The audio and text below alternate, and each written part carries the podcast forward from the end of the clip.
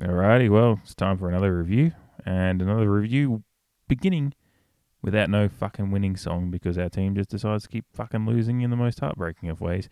This time in a Friday night showdown against that fucking mob from the other side of town. Those dickheads from West Lakes got one over on us, and it was done in the most heartbreaking of fashion, but unfortunately not in a way that was completely unfamiliar to us Port Adelaide fans that have been long-suffering in some certain aspects of how we're playing footy in the past few years, but we'll get into it in this review and talk about some things and the goings-on in the aftermath of it and all that stuff. But, you know, let's just set the mood with some solid classic rock that just seems to fit the mood of everything that I want to be painted black as my soul feels right now.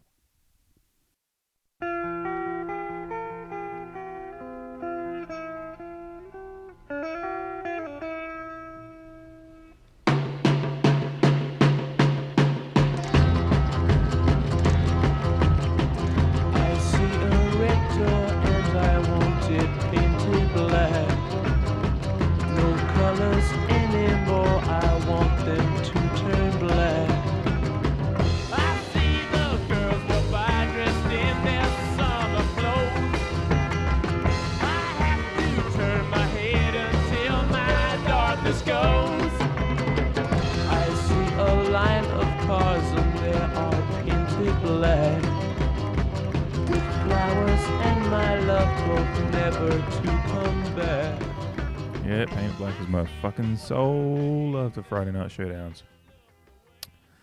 Who'd play for showdown on Friday night, eh? Fuck that shit. Fuck it. Not a fan. Nah, I've been a little facetious. I had someone say to me on Twitter, it was like, oh, Friday night showdown's not so bad, it's just your team lost. And I was like, duh. Like, that was my point. I was being... Yeah, it's the brevity of Twitter, and sometimes tone just doesn't come across well enough. Which I found out today as well, is there's been a lot of... Twitter's been fucking... Jeez, it's been fun if you want some drama in the past couple of days, isn't it? Fuck me. True believers don't like talking about critical issues around their club, I guess. I don't know. It's been wild. Anyway, we lost the showdown. That was fucked. Jordan Dawson with his fucking... Like, all that fucking... God damn, like, it was a great fucking kick. Whether he should have been taking it, who knows? I haven't fucking watched it back, and I don't fucking intend to. But it was a great fucking kick. I'll give him that. You know, flashing, holding up the jumper like you're fucking proud of wearing a franchise's fucking jumper, like, whatever. Fuck off, cunt. You know, you'd feel a lot better if you're in the bars, and we would too. But, you know, it's... It was a great kick, and but that we never should have been in the position that a great kick like that could have beat us, because that's the problem with this showdown and with the review of it all. Excuse me, I'm having a beer just to get through this fucking shit. We let them. This is the fucking problem I've been having for the last 3 or 4 days trying to compartmentalize this result. Is just how fucking familiar it is. Us. Kicking out to 2 or 3 or 4 goal leads 4 times in a game and letting them slip each time. We saw it happen. Fucking, I can off the top of my head go Fremantle, Hawthorn, GWS, I think last year, without even having to really think too much about games that we got out to 5 or 6 goal leads at times and then let teams get back within 16, 17 points. Now those games we ended up going on and winning. But it still happened. We let teams get a sniff late in the game after getting ourselves into a position where... And, you know, this game, we didn't even get out to that bigger of a lead. And I think if we had in this one, if we got out to 6 goals, the result wouldn't have been in question. I don't think the Crows quite had it in them to come back from that. But and, you know, those teams last year didn't either. But they got it back within a... They asked the question. And I just think... The AFL is a weird league like that, and like any sports league, NBA, NFL, soccer, whatever, Premier League, there's always going to be comebacks and weird results that aren't expected, especially a team, you know, goes up 2-0 at halftime and in the Premier League and then loses or draws 2-2 or loses 3-2. It does happen, but it's not often. But Port seemed to have had an ability to have an inability to stomp on team's throats. And I tweeted this at three-quarter time. Like, before the fucking result had even happened, I was at three-quarter time. I was hoping we'd win. Obviously, we were ahead, and we'd had a game where we were better for most of the night. We were better for most of the night. Our pressure was better. Our tackling was up. The stats across the board. We'll get into the stats in a little bit. Or we'll get into them soon. Actually, I'll flip the script here a bit for the fucking review because I don't want to really talk about this for too much longer. I'm going to try and keep this one fucking short and just enjoy my beer. But, you know, stats across the board pretty even. Kicks and handballs, disposals, all that stuff with Adelaide. So, you know, it was even. It was a showdown, but our pressure was up. Our tackling was better, you know, compared to the Hawthorn where it was non-existent. We were better, and we were better for across the night. I think our class showed for most of the night, but not in a consistent way, and that was the problem. Is we'd go on these runs where we just looked like, and we had Adelaide completely backpedaling, but then we'd let them get back into it, and they. Had some arsey goals, some boundary goals. That one where there was a tumbling ball around in the square, and the guy grabbed it and just hacked it out of the air and kicked one. They got some of those, but you've got to be able to defend against that as well. Like not defend against those instances, but then go, all right, they've scored an arsey one. Let's go down and get one back pretty quickly. Like we need to have an ability in our game to be like, whenever if we've got control of the general game, general game's going our way. We're on top of them in the midfield. We're kind of, our pressure's getting to them. We were wearing it. I just think we were just the better side. We've got to have an ability that when a team, and especially in a showdown, if a team does get an nasty goal against you, just have an ability to flip the switch a little bit and use your control of the game to go down and get a goal and have an hunger for it. And then have the hunger again. It's just, it's frustrating to let games slip from positions of comfort and have it be a habit, a fairly decent habit. Because, the Brisbane game, again, was a game where I was impressed with a lot of things, but we let that game slip. Injuries didn't help and all that stuff and the conditions. But we can't keep using that as an excuse when it happens all the fucking time. At some point, you've got to accept it's... and in Brisbane, I will keep saying that there was a lot of factors that... out of our control that did help in that result. But this game, the fact is, everything was within our control and we let it slip against Adelaide. And that's what is the worst part about it, is we let it slip. There's no blame anywhere but ourselves. You can blame, the umpiring was atrocious, but it was atrocious both ways for me. He's put his fucking whistle away for the last couple of minutes up until that Sam Mays hit, and yeah, look, we'd be calling for that free if it was against one of our players. I do think with the whistle having been put away and being a showdown, some might let that one go because he kind of had a look around, I reckon, and then decided to call it. And whether Dawson should have been taking the kick, who knows? But fuck it, he took the kick. Like we can't. When you get down to that position of losing it to an after goal siren with a free kick, it's like, well, you can blame umpire decisions all you want, but we got ourselves into that position. I mean, the fact that Trent McKenzie, Mark of the Year got nomination, by the way, I think, for the mark in the last minute there. The fact that we had McKenzie take a heroic mark, and we couldn't, with, 50 seconds to go, he's taking a heroic mark, we should be able to figure out our way out from that point. Like, I know things happen. It's footy. It's crazy. It's a showdown. But still, with the team that we think we have, or that we thought we have, now we don't know. I mean, injuries are biting. I get that. But we still should be able to work our way out of that position. And then we still shouldn't even be in that position. We have fucking Elliot fucking Himmelberg kick 2 goals in a minute to take a 13-point lead down to 1. And then, Travis Boak gets that shot at goal. Again, not blaming the individual there. And Boak's never been the best set shot, nor has Ollie Wines, who missed a relatively easier one earlier as well. Those guys, I'd fucking put my house on almost if it was on the run from 50, but if it's a set shot from 30 on a slight angle, I'm not, because they're just the kind of, there's that midfielder magic. They're better when they're moving with the ball, and that's what we want them to be. Unfortunately, I wish we worked on our set shot kicking a little bit more because clearly we could use it, but it's just one of those games that. It was incredibly frustrating because it was so familiar to us as Port fans that we have seen our team let winning positions slip before. You know, that prelim against Richmond, again, a tough game. I'm not going to put any blame anywhere, but we got ourselves in a winning position, and then umpiring decisions again and a little bit of a nasty goal, but we just don't. Teams, you can have bad luck as a club too. You know, some teams just luck into a dynasty. Some teams just luck into just bad luck. But you make your own luck a little bit too. And I think while we could sit, you know, Ken Hinkley could have lucked himself into a premiership if we just things had gone a little bit better our way against Hawthorn in 2014. And then, you know, sliding doors, he gets that premiership and then everything's different from that point on. But it hasn't happened that way. And at this point, he's in his 10th year with no grand final appearances. We all know that's an impending record for games without a grand final appearance coming. And regardless of what you think about whether it's his fault or whose fault, and he has done good things, it's still the point that not many coaches get that long. You know, it doesn't matter what league you're in and around the world. At some point, if the result doesn't come, it is okay to say, hey, good bloke, being a decent coach, but we just don't think you're up to the job. And that's what Port fans are doing at the moment, is we are just going, hey, we just don't think he's the one for the job. And it is frustrating because we keep getting the same. And I think that's where the frustration that has spilled over probably in the last couple of weeks, and particularly in the wake of the showdown loss, comes from, is it's just a building frustration of the same messaging every year, is that.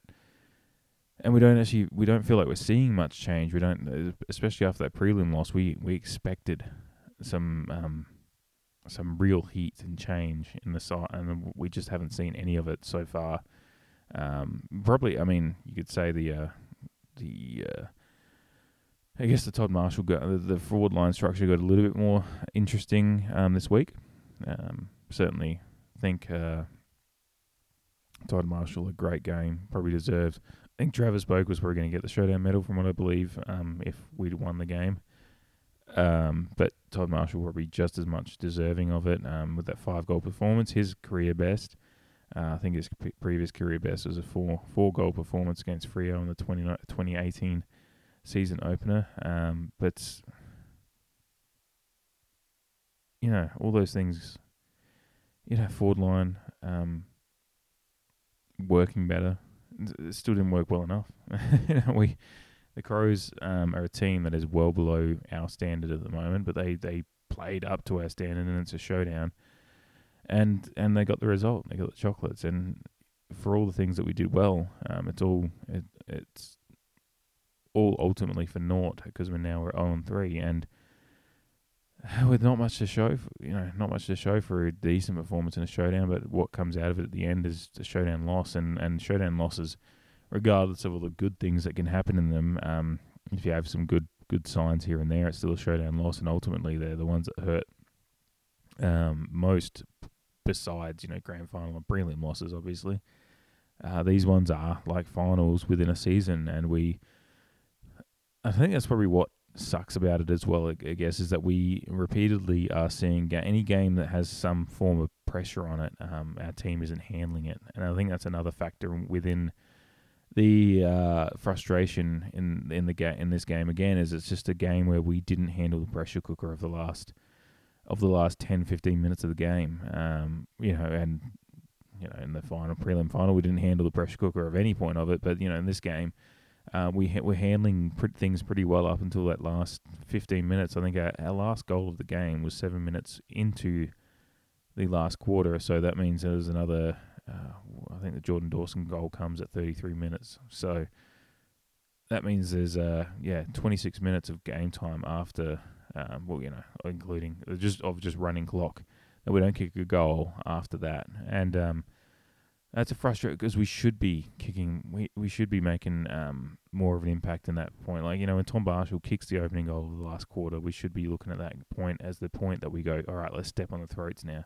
And yes, the Crows are going to have a counteracting game plan to work against what we are trying to do, but we, as a club and as a fan base, have believed we're better than that, and we clearly weren't the other night.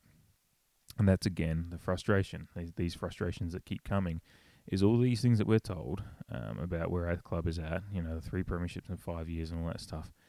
We were sold an expectation of of a pretty good side in the next couple of years. And yes, as fans, we have to sit there and go, well, is that expectation worthy? Are we worth that expectation? And we all believed we were, but we've got players that are stagnating and not playing their best footy. Our best player still is Travis Boak.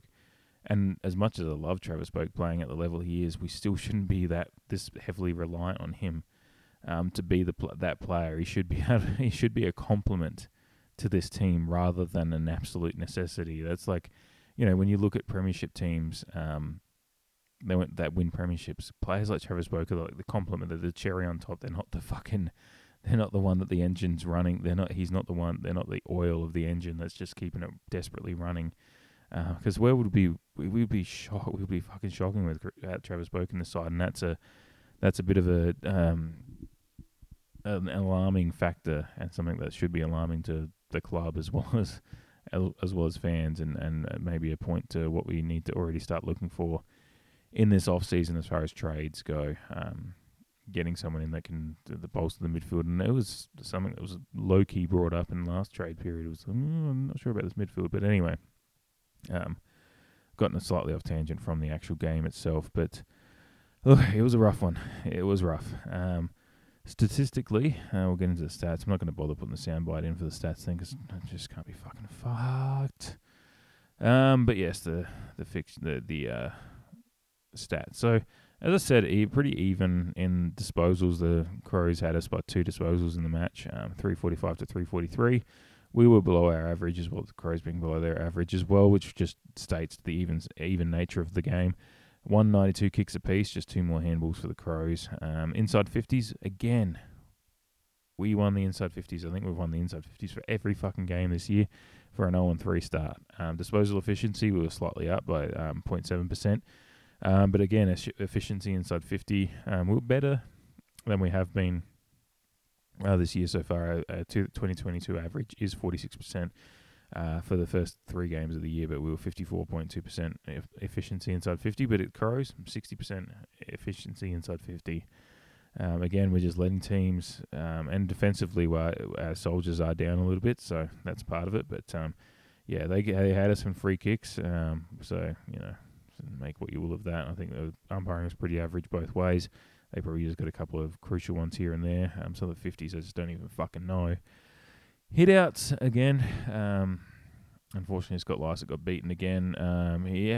It wasn't as bad. I don't think it was quite as bad. I think Scott Lysett, what's fun about him is he gets himself up for showdowns and he really gets into the snarkiness of him, which I love. Contested possessions, the Crows did have us there, and I think that's probably... I think our attack on the ball was good, better this week, and I think the tackles. I think if we get down to the tackle stats, we had 80 tackles to 64, so we're really up on the tackles. We had 60, you know, that's 12 tackles more than our average for the year so far. We had 205 tackles for the year so far, and 80 of them were in the showdown. So the intensity was up. Tackles inside 50, so the defensive. Forward 50 defense, 16 tackles to 7. So again, and then that's 6 more tackles than our average, so that's half of our tackles for the year inside 50 came in the showdown, so it just shows how probably terrible we were inside 50 on the tackling and the pressure against Hawthorn and to a lesser extent Brisbane as well. 1% is 49 to 40 in our favour as well. So, you know, even across the board in general for a lot of the stats as far as your disposal stats and whatnot. But again, the key indicators were, you know, inside 50s we had more but weren't as efficient. Obviously, goal kicking was the big factor in this one rather than so much the structure. We actually saw Todd Marshall get out in the lead a little bit more. Sam Mays played an interesting role there, a slightly smaller forward, but energetic and movable. And he had, you know, he kicked a couple of goals before and took a great mark to kick one of those goals before missing a couple of decent chances as well. But he's been brought in for his first game since, you know, the end of the regular season last year, I think. You know, he shouldn't be relied upon. Well, no, we do need to rely upon these guys coming and be a bit better kicks, and that's probably just more, again, an overall, you know, forward 50 thing in general.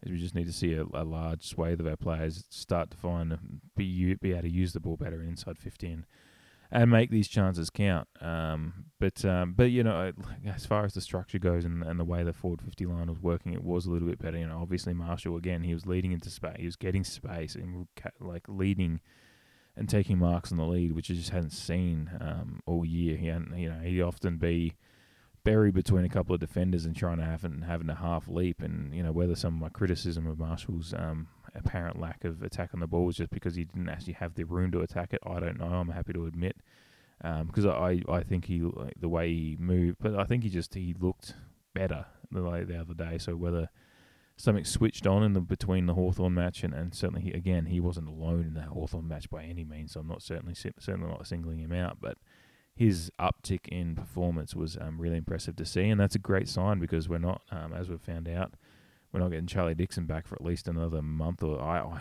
honestly can't imagine seeing him within the next 2 months if he's going in for more surgery. So, you know, Todd Marshall, that kind of level of performance is going to be required.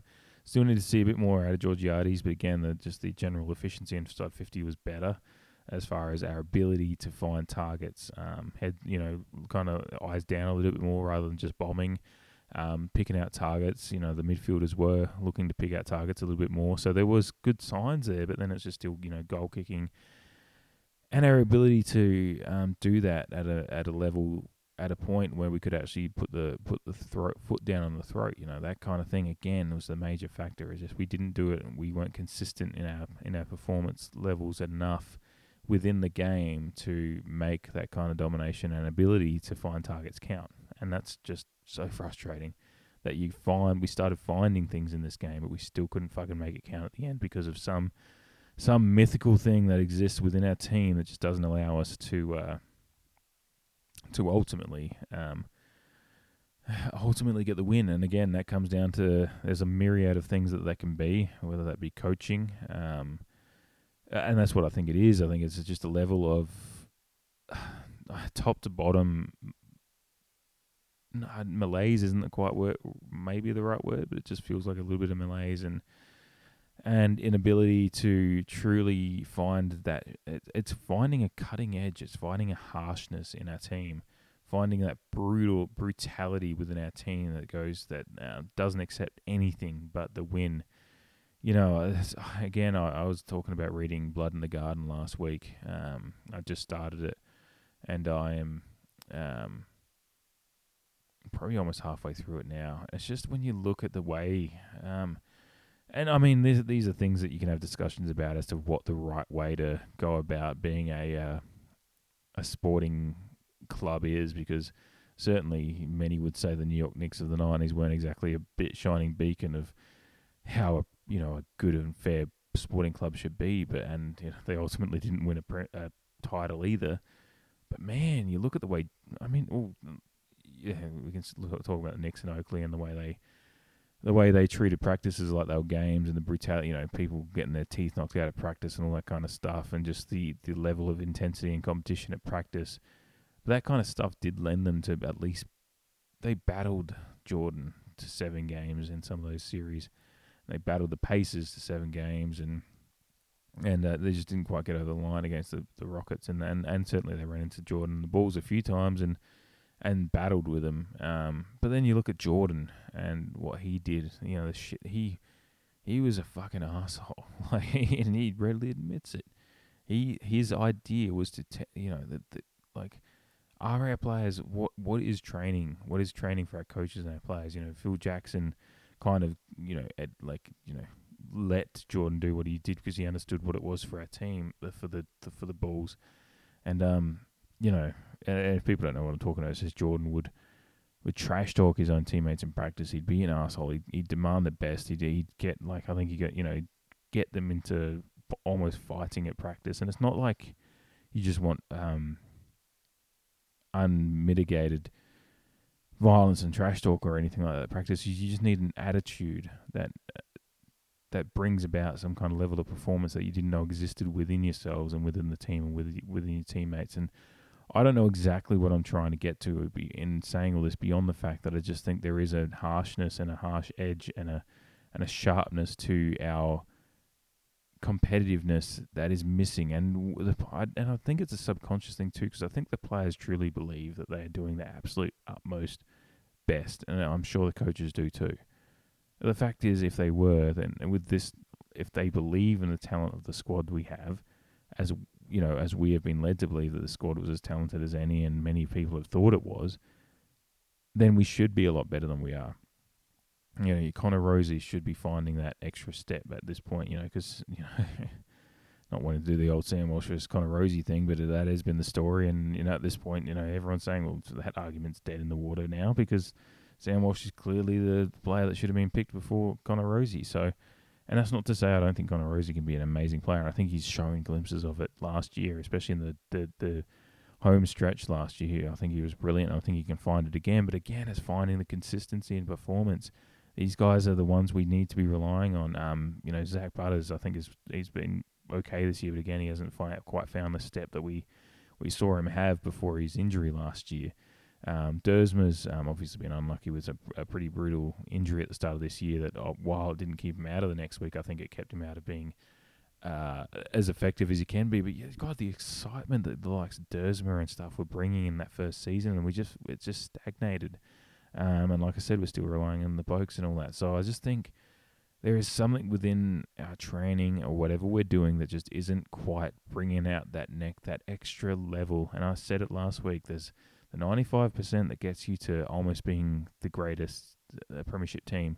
That 95% that can happen pretty quickly and pretty easily, but that last 5% of effort and attitude and absolute commitment you need to being Melbourne last year, or the Richmond teams of the last 4 years before that, that extra 5% is just so difficult to find. You actually need to really dig within yourselves deep, find out what truly matters to you as far as being an athlete and part of a team, and find that part of you and see if you want to go there. You know, your Michael Jordans have done that. You know, if you're a LeBron James fan or not, he has done that regardless. You know, he's done it in a different way than Jordan, but he's done it. He got himself to that promised land and got himself to the finals in regularity as well, even if it's meant moving teams. Kobe Bryant, these guys I'm bringing up a lot of, but, you know, and coaches in, you know, maybe in soccer it's been more about the coaches than that build the teams, but then the players that they've had. You know, again, I hate bringing it up as an example, but Alex Ferguson, he had an arsehole quality about him, you know, tossing fucking boots across and almost hitting or cutting David Beckham's eye. Like, all these things aren't great things, but they're the examples of, you know, you shouldn't be throwing a boot across a room and hitting a player. That shouldn't happen, but it's the attitude that brings about that kind of level of competitiveness that we just haven't got at the moment. I just don't think it's there. And I'm from the outside looking in, obviously, so what actually is going on in the inner sanctum, as it's known, is a mystery to me, and I could be wrong. This is just my opinion. But all I can do as a fan is look at the product that's being put out on the field in a game like this showdown and find the common thread that goes, that we use week in, week out. And what I see week in, week out from last year and the year before is a team that is so close at times to being truly elite, but then finds a way to shoot itself in the foot. And that's what we've seen again this week against the Crows, is that we shot ourselves in the foot from a winning position. You know, it's the old meme where the guy's like riding on his bike and he's just like, oh, I don't want to, you know, he sticks the fucking stick in his own spokes after saying something stupid. You know, that's what we're doing. That's what we're doing, is we're going, we're the greatest team on earth. There's nothing that can stop us. And then we stick the fucking stick in the spokes, and the Crows go running past us and with a great goal to win the game. So look, it's a lot of unanswerable questions. Certainly, as I've said already, or briefly alluded to, is that Twitter's been on fire the last few days. Just social media has been. If you haven't been on there and you walk in there at any point, it's like that fucking community GIF meme thing of Troy walking into the fucking apartment when it's on fire with the stack of pizzas and just fucking dropping them and screaming, because you see some, you know, there's people blocking people, people fucking some dickhead comparing. I mean, some dickhead. I've had good interactions with some of these people at times, but then when they... This is my thing with the social media stuff, just to finish out on this a little bit, is I think the brevity of Twitter makes it so difficult to actually make a solid point without, you try to do it in 280 characters, whatever it fucking is, and try to find the right tone and the right words to get your point across within 280 characters, because otherwise you can go on a 10 fucking tweet thread, but then you have to plan that shit out, and I just don't have time for that to make a point, so I like try to within a tweet or two get the point across, and, you know, the Koshy having a crack about the minority of fans, abusing stuff, which isn't good. It obviously isn't good, but I think that shied away, as I think I said at the start. I can't remember. I've been sick. I don't know. My memory from 5 minutes ago is already gone. But, our point today, I think, was just that, you've got to... There's some deflection from the actual issues and the actual proper critiques that Port Adelaide fans have at the moment. That interview on 5AA just focused on a distinct minority rather than actually focusing on the issues that a lot of the majority of good Port fans have. And then, of course, the true believer kind of people that, don't... The cognitive dissonance that happens, that when a fan goes, you can't abuse... player, or not even abuse, you can't criticize players and coaches, you just got to get behind them, you just always get behind them no matter what, thick and thin, get behind the players. But if you're a fan, then I can call you a cunt or compare you to Putin. I don't understand where that fucking cognitive dissonance happens. It just doesn't make any sense to me that you can turn on a fellow fan to that extent, like that deeper extent, but not accept that a fan can just have a genuine criticism about the playing or the coaching at the time. It's a weird place that the fan, and this is my main point too, with all the stuff that's going on, is it's every fan base has shitty fans. There's going to be Crows fans that have had the cracks at each other like this in the past couple of years. It happens in all fan bases. I find myself in a few fan bases around the world with my teams I have around the world, and it happens in every single one. Liverpool fans, Portland Timbers fans, Oregon Ducks fans. I'm an Oregon alum. Happens there all the fucking time. Trust me. These kind of arguments aren't.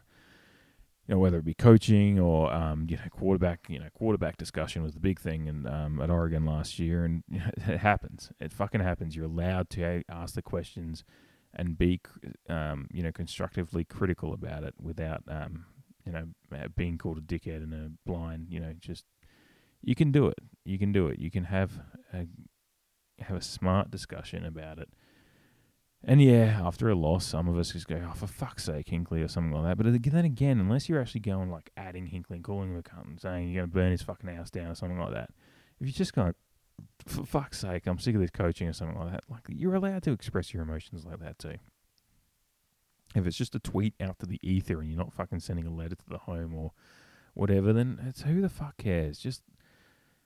We gotta not be so soft is what it is with this stuff, And I'm someone who believes in empathy and all that stuff for people, and that's why I avoid being too personal about it and finding the right words to be able to construct. And that's what you've just got to do, just be constructively critical, and that's the problem at the moment with the little discourse that's happening on Twitter at the moment. Is people are, if you just have strong constructive criticism, people take that as a bad fan thing, and it's just like, well, as members and supporters, we're allowed to have an opinion like this. It's just, you're allowed to say, I don't agree with the coach at the moment.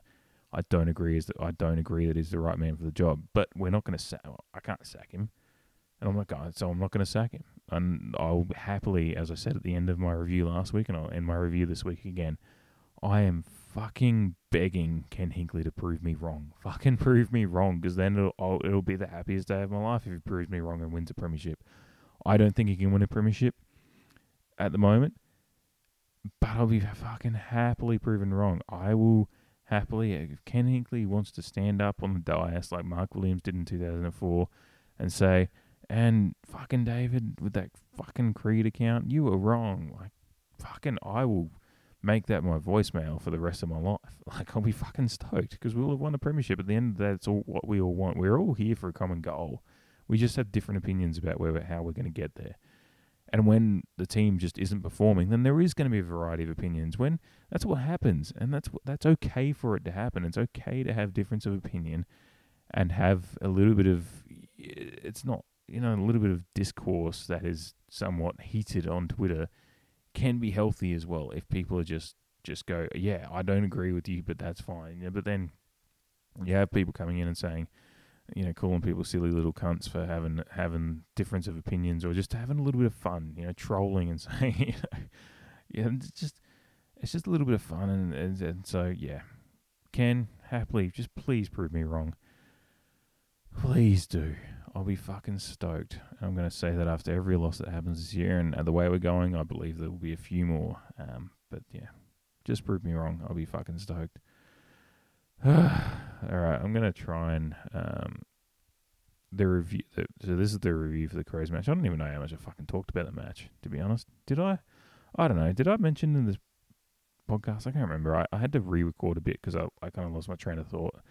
And so I started recording it. I deleted it and just started again. I can't remember if I mentioned in that one or this one how sick I've kind of been. I've been well. I've gone to work and whatnot. And by the way, I've tested negative 4 times in the last week because I keep taking RAT tests. I've taken a PCR. I keep testing negative, so I'm going to work. And you know, I'm obviously doing the right thing as far as COVID safe stuff goes. But man, I've been sick and my brain's been all over the place.